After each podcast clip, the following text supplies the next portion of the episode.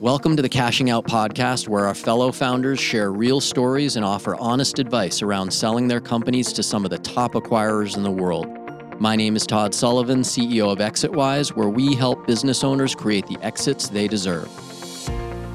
Today, based on multiple requests from our listeners, my friend, fellow entrepreneur, and co founder of ExitWise, Brian Dukes, is going to interview me to help our listeners learn a little bit more about my background and how we came to start ExitWise. We'll take you through the four companies I've started and sold while sharing a few memorable stories about my co founders, investors, customers, and acquirers that have made my professional journey worth the risk, the sacrifices, and the emotional roller coaster that is entrepreneurship. This is part two of a two part podcast. If you haven't listened to part one, we encourage you to do that first. So, Spirit Shop gets closed down. Mhm. What do you do next? You know, I licked the wounds, and there was a business plan contest. It was called the TechCrunch 50. Sure. and out in Silicon Valley that I'd heard of. And I think it started out as the TechCrunch 40, and then that year became the TechCrunch 50. So, you know, gaining some popularity. And I think today they call it TechCrunch Disrupt. And so I took a business plan that I wrote in one of our classes and just said, all right, let me, I'll send this over. And, uh, you know, smoke and mirrors. Hey, I got this business here. And I got this call. I wish I could remember who from, but it was somebody that it was the name I definitely recognized. I was like, whoa, I can't believe I'm on the phone with this person. And she says to me, you know, you you're one of the TechCrunch 50. And I was like, oh, awesome. So what does that mean? And she's like, well, you're going to present your product on stage in front of a lot of people out here in Silicon Valley. Are you ready for that? And I was like, oh, I, How much what? time do I have? yeah, like, and what, you know, when is this? And uh, I said, so I have to admit that the product doesn't actually exist. I would love to build that product. And she's like, okay, so we actually have to launch products on our stage. And since you don't have a path to launching this product, you can come out, but you're part of basically the mosh pit of other entrepreneurs just hoping that they can have a chance at the last spot. So they assign 49 names and then they leave one for the hundreds of startups that are there trying to win that last spot. So um, I was like, well, sure, if they thought it was good enough to put me in, I, I guess I'm going to win this, right? So I get there and I really have no idea what I'm getting into, but I've got my little poster board and uh, I show up and wow, right? It is amazing. All of the businesses lined up, everybody vying for that spot. And you have two days, I think it was two days to pitch as many people as you could that are just walking by. So I got to the point where I was like tackling people to listen to me, and each person had a poker chip. And if you could win that person's poker chip, your jar would fill up, and whoever had the most poker chips at the end would win. And so again, I had to call my brother. I'm like, this guy does not lose. So I call him in, and he helps pitch as I, you know, tackle and grab poker chips from people. and then, you know, after bruises, he would take the tackling mode and I would pitch. And after two days, we won. We won by a huge landslide. And I can tell you why. Is like all the other products, they would wait. They would wait Right. for people to come and ask them, tell me about your business. And we were like, go up to these people. We're going to tell you about our business and you're going to give us our, your chip, right? It was just a matter of we can't lose. And sure enough, we win. I get that last spot up on stage. And I don't know if I'm the last one to pitch, but it's, you know, near the end of the day. And you still, it's, it's an environment that I have, I have no idea what I'm stepping into. And I step on that stage and next to me are now judges and all the lights are right in your face. And Jason Calacanis is emceeing the event and he's looking at me saying, go. Don't screw up. I don't know where the microphone is. I don't know anything.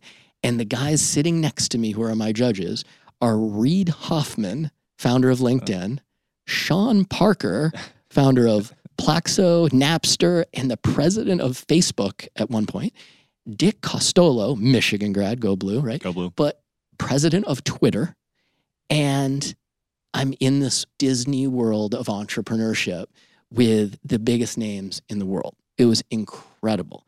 And so I have no idea what I said. I don't know if anyone clapped or laughed or what. I know Sean Parker said I had the worst name for a company Oh, at the time. good. And my justification was, well, it was free and I don't have any money. Yes. so, anyway, when you get up on a stage like that and someone else has said, you're a top 50 startup in Silicon Valley, everybody at that point wanted, when I say everybody, venture, venture capitalists wanted to know more. So it really allowed me to go up and down Sand Hill Road, meet with venture capitalists, pitch an idea, really. And, you know, these guys are seeing incredible business ideas, businesses grow. It felt like they really have the keys to the kingdom. You know, every meeting you're walking into, they've probably heard that pitch from somebody way smarter 10 other times. And so I really took the approach of can you take your investor hat off and put your advisor hat on, right? I'm willing to learn, I'm willing to adjust. And one guy, uh, Rich Wong at Accel Partners, you know, we got up on a whiteboard and he, he's like, yeah, you got to change that name. And we came up with the name CrowdZone and I was able to get the URL. And he said, we need to give this a shot. And actually, I ended up having a different partner from the firm support it. It was uh, Peter Wagner at Accel and one of their EIRs, so entrepreneur in residence at Accel, to join me. And so it was 500 grand, EIR, go out and build this idea, right, of CrowdZone. Yeah, just really, really exciting blur of a time. So when you say, what did I do next? It was almost like life entrepreneurship just took over and mm-hmm. I was mm-hmm. along for this ride. And you're living out west now at this point. Yeah, I quickly found a place to live very, very temporarily during that. My brother lived out there, so it was kind of crashing with him until we could find a spot. And um, I was getting married, so my uh, actually it was my girlfriend at the time, and um, she got into UCSF's dental program for uh, pediatric dentistry, and so the stars kind of aligned, and we ended up finding an apartment together. That's great. I can't imagine that stage and what happens during and after. You're standing up there pitching this idea. Maybe it's going to have legs or not and then you you come out of there and you're as you say the disney world of venture capital right? You're, you're walking into these offices you're probably um, balancing fears of i'm not good enough or they've heard this pitch 50 times already versus like this actually might be real and people are listening to me and i may actually be able to get some money to take this thing off the ground. Yeah i think of it as when i say kind of the disney world of entrepreneurship i think of it's more every entrepreneur who's out there who is smarter, better funded, working harder than you are. And there's a hundred of them doing the exact same thing, the exact same idea, right? So when you wake up to that fact, it's like, what little competitive advantage can you create? And so the only competitive advantage I really had at that point was people were willing to meet me. And when you get out there, when you get in, right, with the right people, then doors seem to open. And I'm not saying that I was really in, right? But I was kind of dancing around, knocking on a lot of doors, and people were very gracious. I met guys like Ravi Mohan at Shasta Ventures. He is the founder of the firm. Tomasz Tunguz, who was at Redpoint Ventures, his door was always open. Even fellow entrepreneurs like Jonathan Swanson, the co founder of Thumbtack, was always willing to sit down. Rick Marini, Jeff Ma, all these guys super supportive. Even Matt Cohler at Benchmark Capital. I think he helped me write the final deck that I presented at the TechCrunch 50 event. He's a Yale grad, right? And so maybe that was kind of the kinship that, you know, allowed him to help. But there's a lot of that out there, right? They're generally rooting for uh, success, even though mm-hmm. it's like very cutthroat and competitive to get to the top. Sure. I think that's what I enjoy so much about the founder community is uh, the willingness to support, right? Of course, business is cutthroat and it will be VC definitely, but the idea that there are so many people that are rooting for you to help and so willing to lend a hand to support you know those different ideas and taking those first couple steps to see if you can actually make it now of course it's a bit self-serving that if you take those couple steps now they've got an inside track mm-hmm. right but even so i think that community is really really strong and super helpful right that's really kind of the backbone of it so Pete Karmanos kind of helps you get into the Hurricanes arena and you're in, in minor league baseball and in other places. So yeah, maybe I should describe the product, right, of CrowdZone. So CrowdZone was this idea that you didn't necessarily have to be friends with the people that were around you, but when you're in the same place at the same time, you probably have a common interest or have common needs. And where could this go? Kind of these uh, temporal, physical location social networks and people thought, wow, okay. So we and we had some interesting examples like when you get out of the Vegas airport. Everybody is going to the exact same place, yet taking a different, at the time, taxi, right now, Uber. But like, how inefficient is that, right? So, what we found was the best crowd zones were really in sports stadiums. So people had the same parking, they had to order food, they had to get rides home. There were a lot of kind of commonalities there. They had the same amount of downtime when the game wasn't going on. And we thought, all right, let's let's create a system where people can leverage each other and bring value to each other and and the experience of being in the crowd. So Pete Karmanos owned uh, the Carolina Hurricanes at the time. His son Jason was the president, and yeah, they embraced it. They said, "Hey, come on in."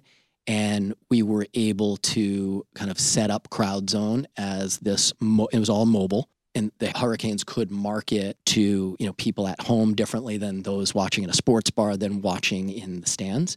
And so there was like cheering for the team and you could kind of communicate and shout out about your team but you could also order concessions.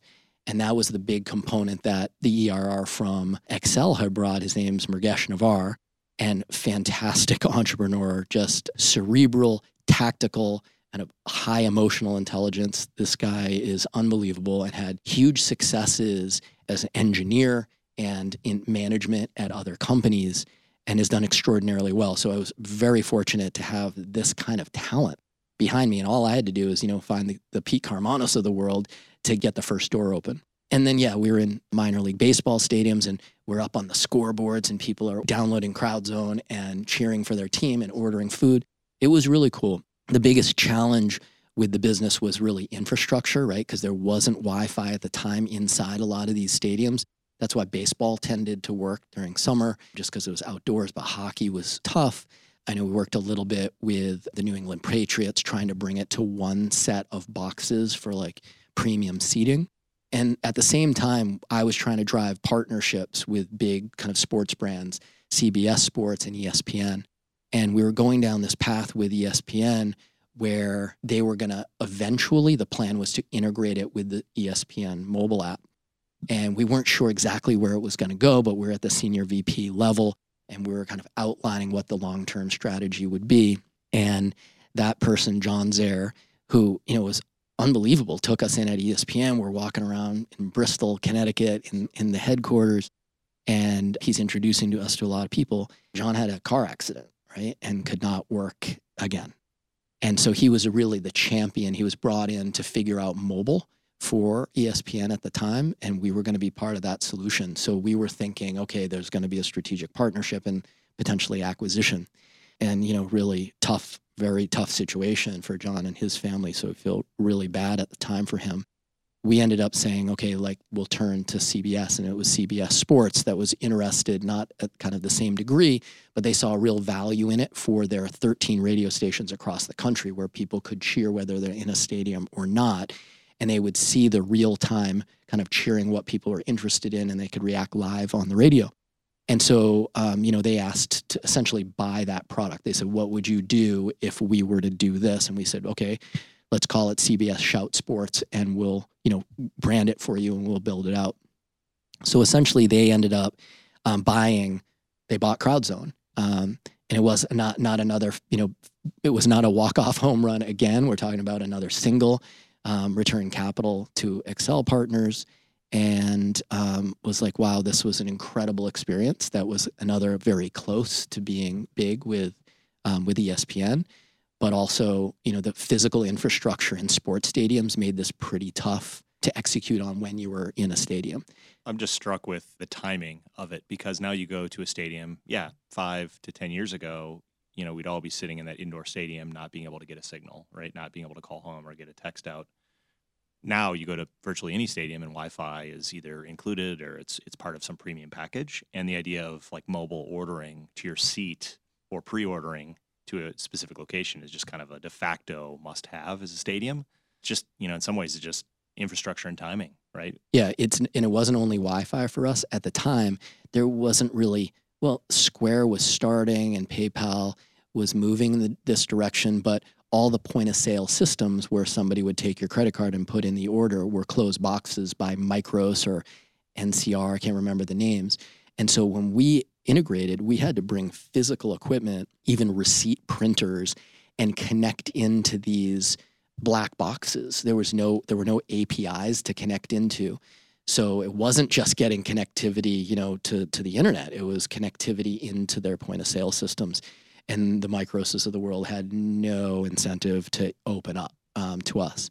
And you know, that's why we have a new set of uh, payment solutions, physical and otherwise. Uh, but yeah, it was it was an interesting idea. I, I don't think that physical infrastructure was the reason it it didn't really take off. I think Twitter, frankly, was um, a, an easier solution to implement. I remember we were with um, the New York Jets, and that was the question that came up. Like, we really like this in engaging the crowd and presenting our own brand, but can't we just tweet and under our handle and have people follow that and tweet back? And I think that that yes, we we could bring, we thought we could bring more content and more experience to it, um, but it wasn't like a big enough difference. And ultimately, I think the Jets were in the middle of deciding do we partner with CrowdZone or Twitter, and it was for them an easy decision to go with Twitter. Well, still an amazing story, right? To add to the Rolodex of stories. So you sell to CBS Sports. Do you stay with the business? No, CBS really went with it. They took it themselves. I think they ended up, well, I know they ended up shutting it down at some point. My partner, Murgesh, he took some of the technology from that we developed in the point of sale system integration and really built out something different that um, you know I think just far above my head. and I'd said, you know what, I think I'm gonna you know find my next thing, right? And so you know hitting singles along the way, right? It's it's encouraging. It's I never saw entrepreneurship as stepping up hitting the grand slam and then never working again. I always saw it as a career path and something that I mm-hmm. loved this kind of idea creation, product market fit, unit economics, and then growth. Something you know quite a bit about um, in in real scale of a business.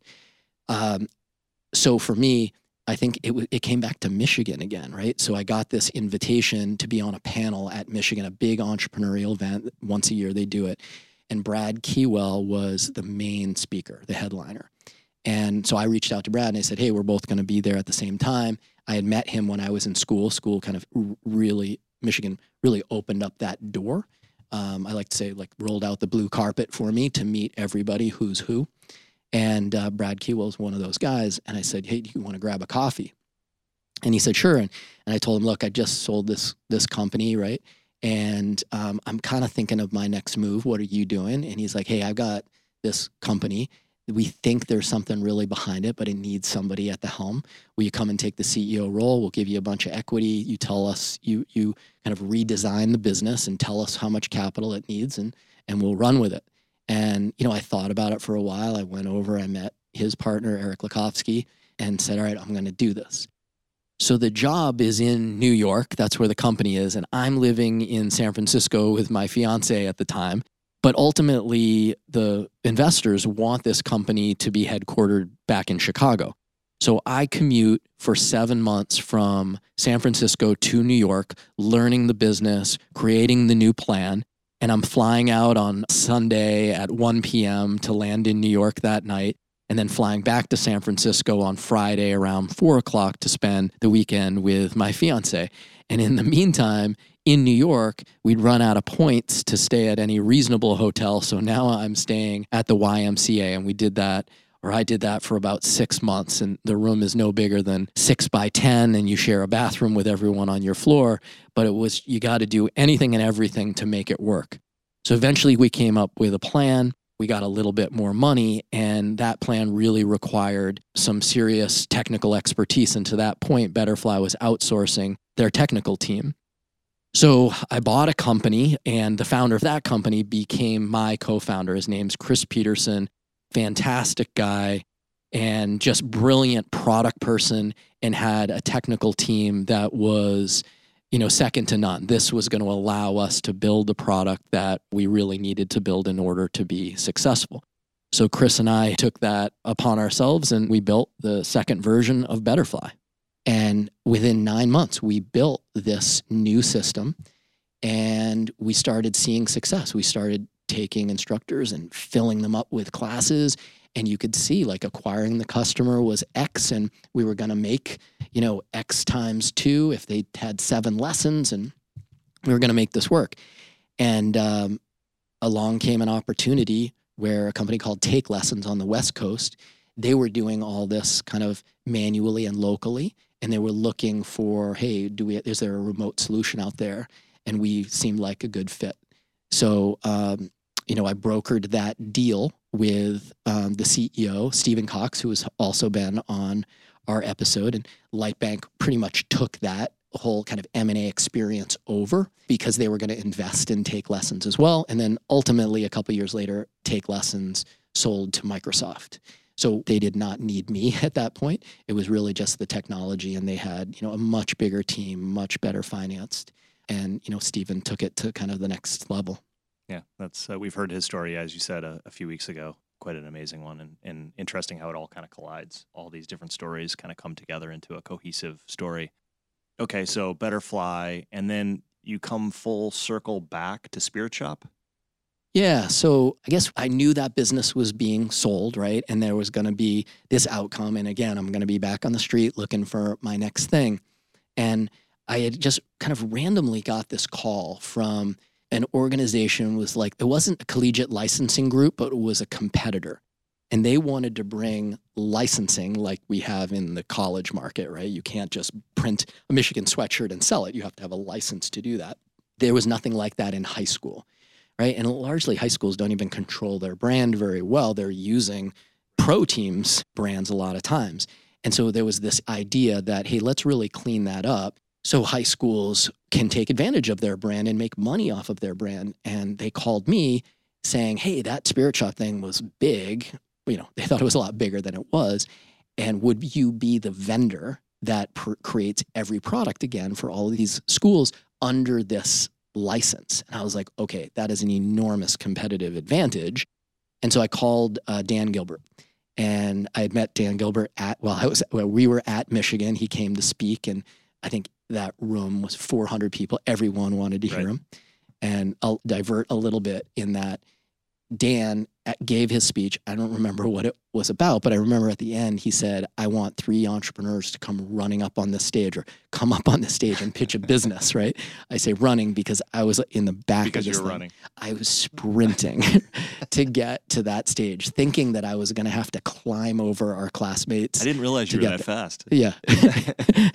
and I, you know, stumble my way up thinking like I'm diving for a goal line and nobody else came up. I was the only one.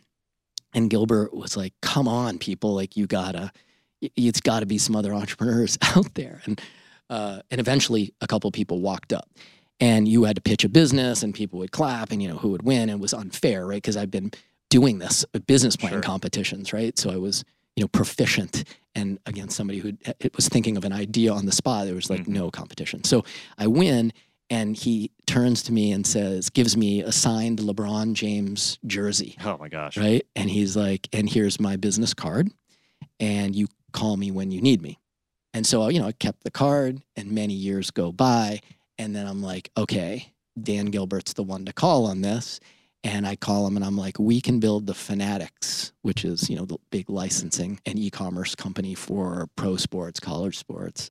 It's expanded into a lot of things, but at the time it was relegated to that.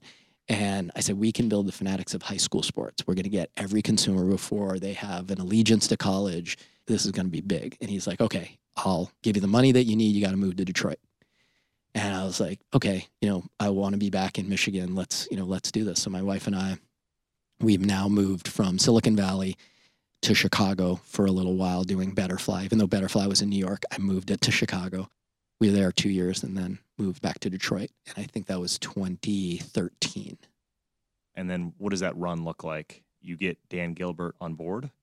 Yeah, and Dan's venture firm at the time or family office at the time. I guess it was really a venture firm started by Josh Linkner, frankly, mm-hmm. who, we, who we've also had mm-hmm. on the podcast. And I've said many times, right, when you're raising money, right, there's money and then there is opportunity, other benefits that come along with the people that are investing in you. And and Josh was just uh, an incredible advocate, a, a, thinker, somebody that could make me better. And um, so getting the money and the Josh Linkner on the board was um, a, big benefit to me. So we, because I had done Spirit Shop before, I kind of knew the things to to skip. Um, I built some technology ahead of time before meeting out there, um, and you know I had a CTO in Chicago, and it was really kind of you know temporary. And um, but we built the business, we got everything up and running, we had all the licensing, and it just went from kind of zero to something really really quickly, which was great. So we're making money, and I would say two years in, the board came to us and said, "Hey, look." You know, you guys are making money. We should explore if there is an opportunity to sell the business. And I think it's interesting, right? Who who you take money with, who you partner with, right? That is going to be someone and a group that has real influence over the decisions in in your business. So we said, all right, yep, this the board says we got to take a look. Let's take a look. And really quickly, we had two companies were like, yep, we'll buy you, we'll buy you and and the board was really for hey let's create a liquidity event. Let's put some money in the till. And you know at the time i wasn't 100% sure this was the right decision but what i ended up doing is really saying okay how much more capital do we need to grow to that next level? And how much dilution does every investor that you know we've used to this point really detroit venture partners and lightbank was an investor as well what kind of dilution are, are they going to take? What kind of dilution am I going to take? And what's the next hurdle? And so those are hard things to predict and model, but we decided no, the numbers today are good enough. So we ended up selling the business in 2015. And so, you know, really good outcome for the people that were involved. And for me, I really thought again, okay, you know, I'm out on the street again. What is what is the next move? I've put some money in my pocket now hitting, let's call it four singles. Maybe, you know, there's a double in there. And so I've got some time to think about what is the next, the next thing.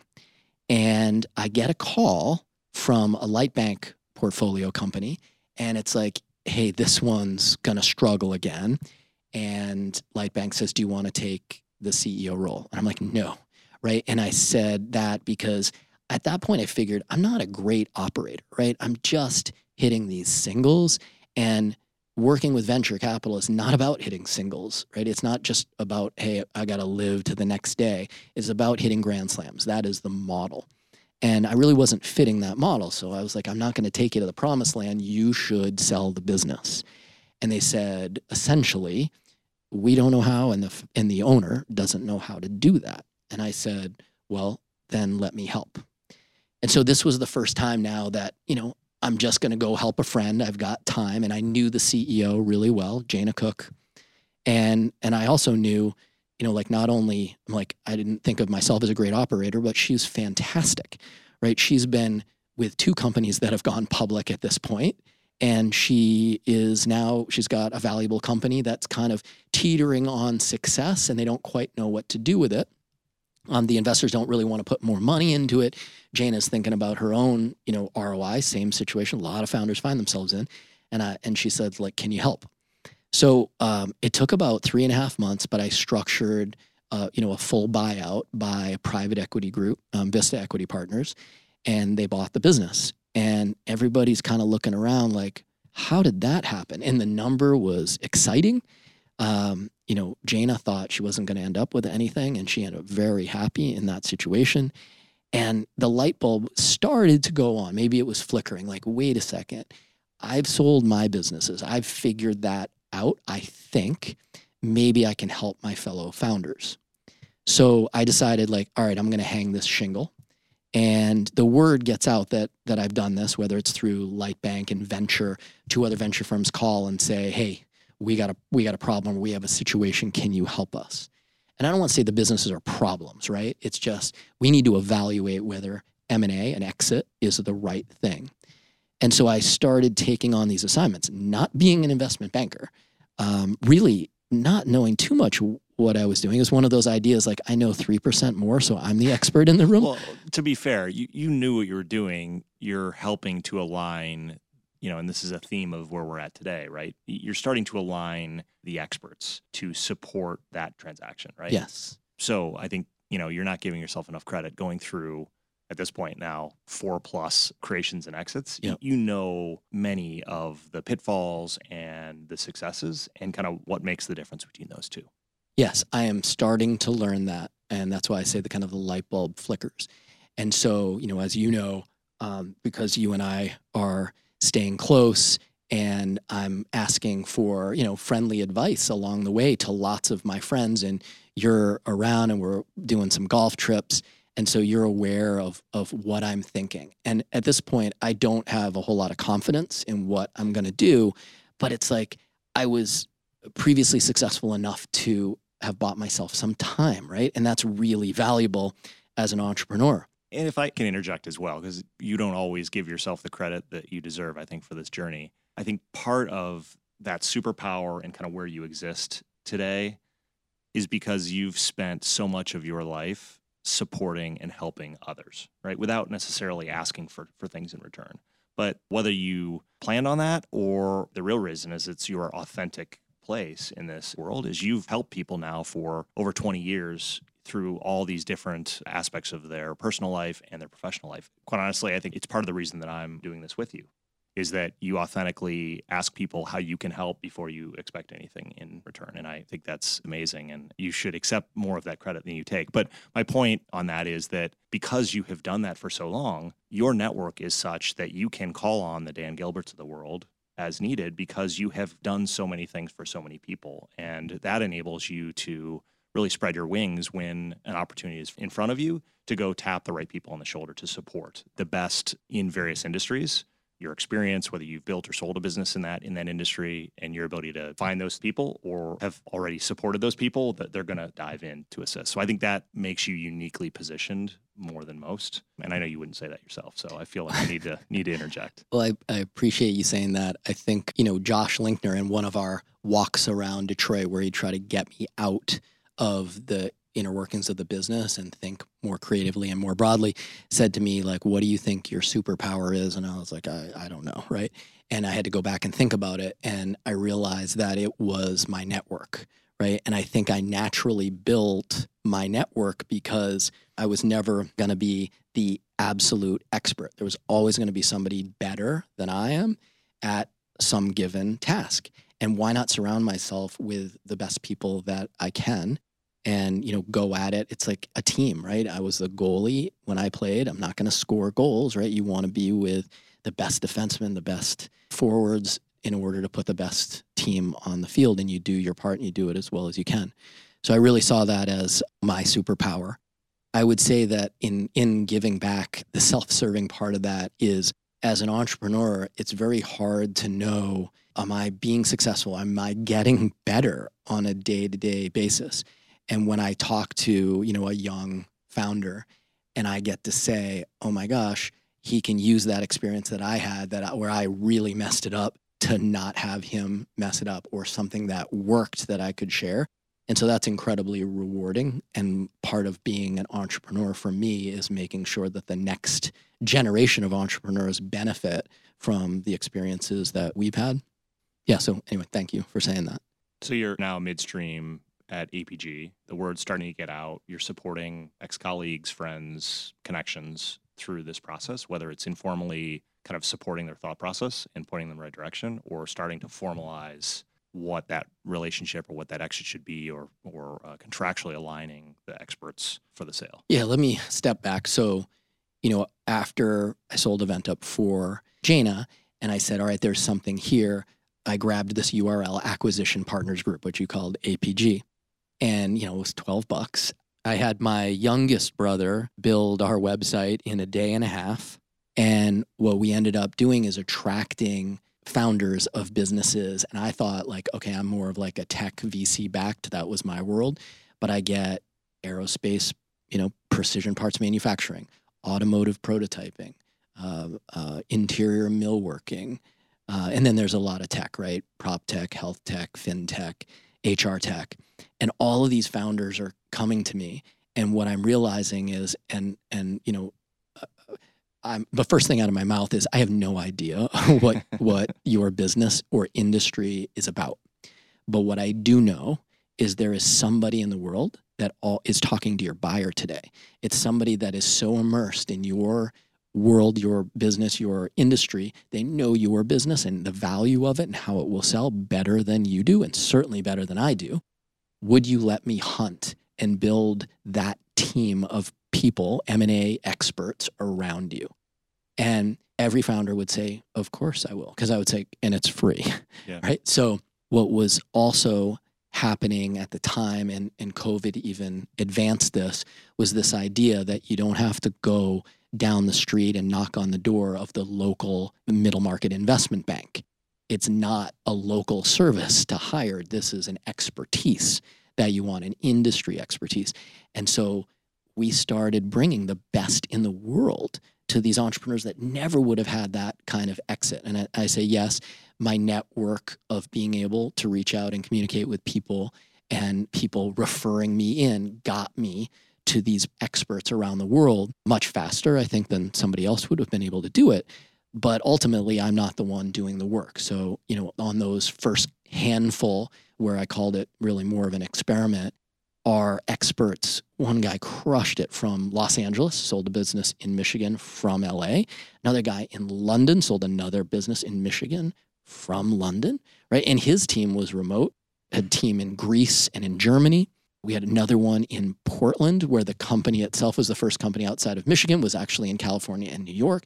And we're like, wow, now you can work with founders anywhere in the world and bring the best experts from anywhere around the world to create optimal outcomes because these experts know who's going to buy you. They know the structures that they want. They know the valuations that they pay. They know the inner workings of these buyers and put you at, at, at the advantage in that negotiation. And it worked, right? And I'm thinking, like, I need help. I need to go from product market fit, which I've been really good at, and unit economics, getting that right, right? There's easily a way to make money. These investment bankers are making a very, very good living. And so being able to help them and and taking a piece of that pie, that was kind of a no-brainer. I wasn't worried there. But it was like, how do you take this concept and help as many founders as you can? And I knew as a service, we could do this. I could do this on my own and make a nice living and help four or five people a year. Or we can figure out how do we really scale this.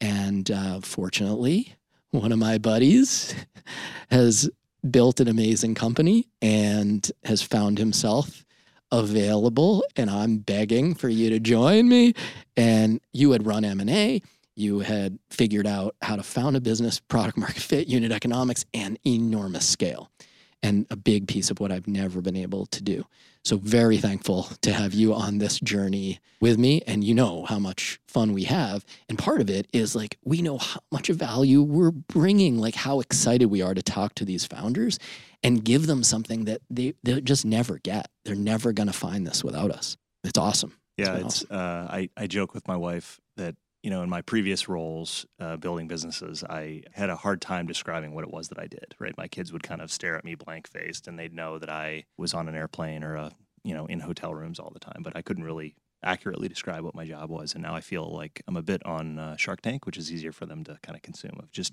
being able to speak to founders, you know, different animal, but speaking to founders about their businesses many of which are in industries that yeah we've we've never ourselves worked in yet knowing the mathematical equation to get them to exit when they're ready. It's such a great mission right? And it's so enjoyable to find them success when they get to the other side and oftentimes life-changing event right? Monetarily for themselves their family and, and generations. And it's been a fun ride so far. Yeah. There's a lot of commonality right in in all of the events all the exits.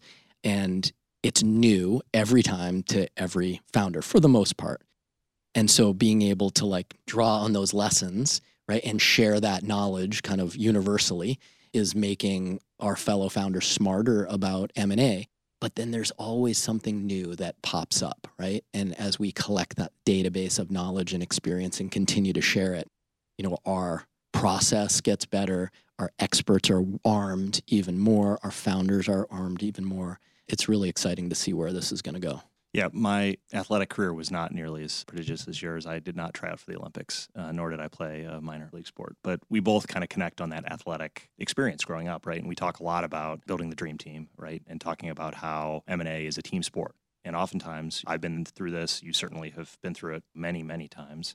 As you go down a path of M&A, if it's your first time, you really don't know who to talk to. You don't know where to go get the best information. You know, it's supposed to be this confidential process in which you don't want to present to the world that you're for sale, but you also want and feel like you need better information about that process. And when you put the right people in the room to support a founder, it aligns that idea of, of having a dream team around you, around the founder, to support what that process is going to be. And yeah, uh, I think you know every day we get a little bit better, but I've seen you know such success with with so many of the the teams that we're working with.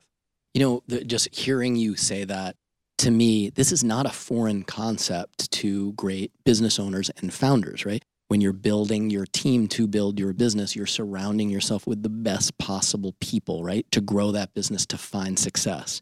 And so it, it should be very, very logical that when you go to sell your business, nobody has really done that on your team. Yeah, you might have a CFO that has been through an M&A mm-hmm. process and those employees are incredibly helpful during that process.